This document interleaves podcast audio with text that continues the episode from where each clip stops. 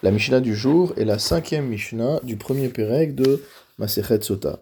Dans la Mishnah précédente, nous avions vu de quelle manière on amenait la Sota à Jérusalem, au Din Agadol, c'est-à-dire au Sanhedrin. Notre Mishnah nous enseigne Imamra Temea Ani. Si jamais la femme déclare Je suis impur, c'est-à-dire j'ai commis un acte de débauche, Shoveret Ktubata, motamo elle brise sa ketuba, Veyotzet, et elle est répudiée. Le Barthénora nous dit que le terme de chauveret fait allusion au chovar, c'est-à-dire à un reçu. Elle écrit un reçu à son mari en disant Zaniti, je me suis débauché, ve ibadti ktubati, et j'ai perdu le montant de ma ktuba. Le Barthénora précise que cela n'a lieu que dans le cas où cette femme vient d'un endroit où on n'écrivait pas la ktuba. On s'appuyait sur ce qu'on a appelé le tnaï beddin, les conditions du beddin, qui sont des conditions non écrites appliquées par tous et que nous avions étudiées dans Masechet Ktubot. Donc dans le cas où il n'y a pas de Ktuba écrite, elle va rédiger un reçu pour son mari de manière à ce qu'elle ne puisse pas par la suite venir réclamer sa Ketuba. Dans les cas où elle a une Ketuba écrite, elle déchirera sa Ketuba tout simplement. La Mishnah continue Veim Amra Teora Ani, si jamais elle maintient qu'elle est pure, c'est-à-dire qu'elle ne sait pas euh, a donné à un acte adultère. Ma'alinota les chars à. On l'a fait monter les chars à Mizrach, à la porte est, chez Alpetar char Nicanor, qui se trouve à côté de la porte de Nicanor. Chez Sham, Mashkin et Asotot, c'est là-bas qu'on faisait boire les femmes soupçonnées d'adultère, ou Metaharin et Hayoldot, où l'on purifiait les femmes qui avaient accouché, ou Metaharin et Ametzoraim, et également c'est l'endroit où on purifiait les gens qui avaient été touchés par la lèpre.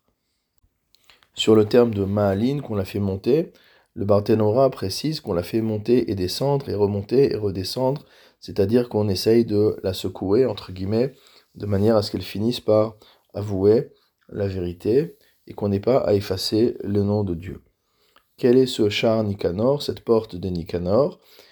Nicanor, c'est le nom d'un homme qui a offert les portes pour cette, ouverture du Beth Amikdash, et ces portes, il les avait rapportées d'Alexandrie, et un certain nombre de miracles ont été faits à ce sujet, comme on l'apprend dans la Gemara Yoma, à la page La Maîtrette Amoudalef.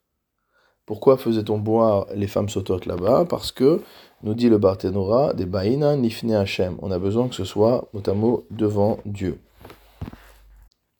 C'est également l'endroit où on purifiait les femmes qui avaient accouché, parce qu'elles devaient se tenir présentes lorsqu'on offrait leur korbanot, les sacrifices qu'elles devaient offrir, au terme de leur procédure de purification.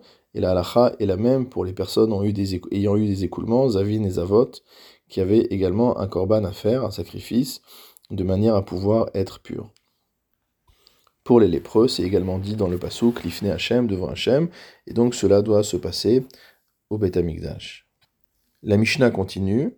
Vekohen ochez bivgadeha. Un Kohen donc attrape ses vêtements, se saisit de ses vêtements. Le Barthénora nous dit qu'il attrape la femme sota par le col de son vêtement. Si jamais les vêtements se déchirent, ils se sont déchirés. Veim nifremu nifremu. Et s'ils se sont arrachés, ils s'arrachent. Hachehu megale et liba, jusqu'à ce qu'il découvre son cœur. Vesoter et et il défait ses cheveux.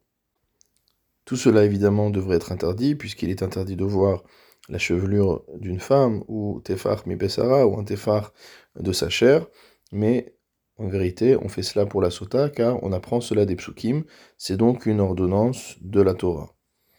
Rabbi Yehuda Omer, Rabbi Yehuda lui nous enseigne, Im haya libanae, si elle avait une belle poitrine, Lohaya megalehu, on ne la découvrait pas. Veim haya seara nae, si elle avait de beaux cheveux. Lohaya sotro, on ne défaisait pas sa chevelure.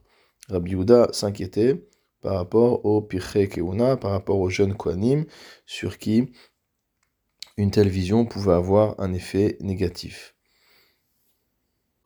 C'est-à-dire que d'après lui, comme le fait euh, remarquer le commentaire du Tiferet Israël, les Chachamim ont le pouvoir de déraciner une halacha de la Torah par un chev ve'altaase, c'est-à-dire par une abstention.